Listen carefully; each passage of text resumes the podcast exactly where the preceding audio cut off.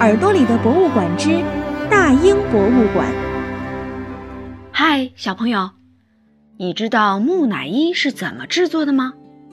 大英博物馆号称拥有世界上数量最多的木乃伊，而且是埃及本土之外拥有埃及文物最多的机构。这里从很早以前就开始收藏木乃伊了。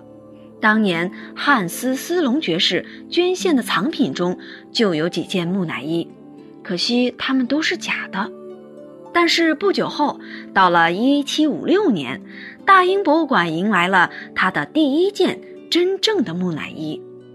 迄今为止，大英博物馆已经收藏了一百二十多件木乃伊，其中八十多件都来自于埃及，其余的来自埃及南部的苏丹。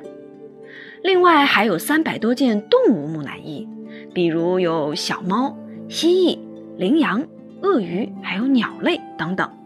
它们有的是在阴间陪伴主人的宠物，有的呢是主人在阴间的美食，有的则是用来供奉他们同类神灵的祭品。比如猫咪就是用来供奉猫神贝斯特的，猪鹿是一种鸟，用来供奉长着猪鹿脑袋的。智慧之神托特，而有的木乃伊本身就是神灵，他们在神庙中被养大，死后被精心制作成木乃伊，还会被放进精致的棺材里。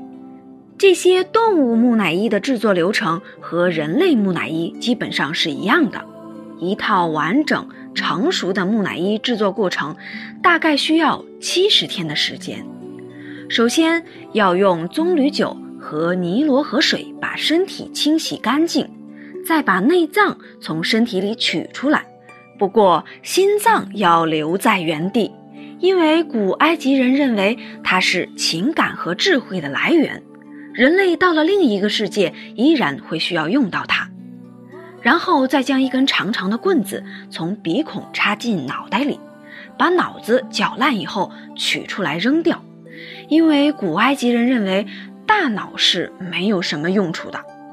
接下来，再往身体上覆盖一层厚厚的泡碱，这是一种矿物质，帮助身体脱水的。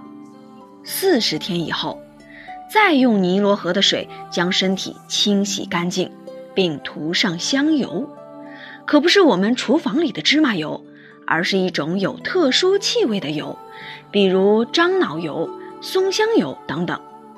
涂上油之后，皮肤会显得有弹性一些，然后再往空空如也的身体里填充上亚麻布、树叶、木屑等东西，之后再往身上涂一层香油，最后再用亚麻布将身体一层一层的裹好，一具木乃伊才算制作完毕。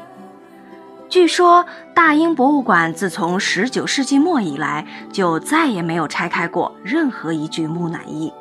很多的博物馆研究机构也不再轻易拆掉木乃伊的绷带了。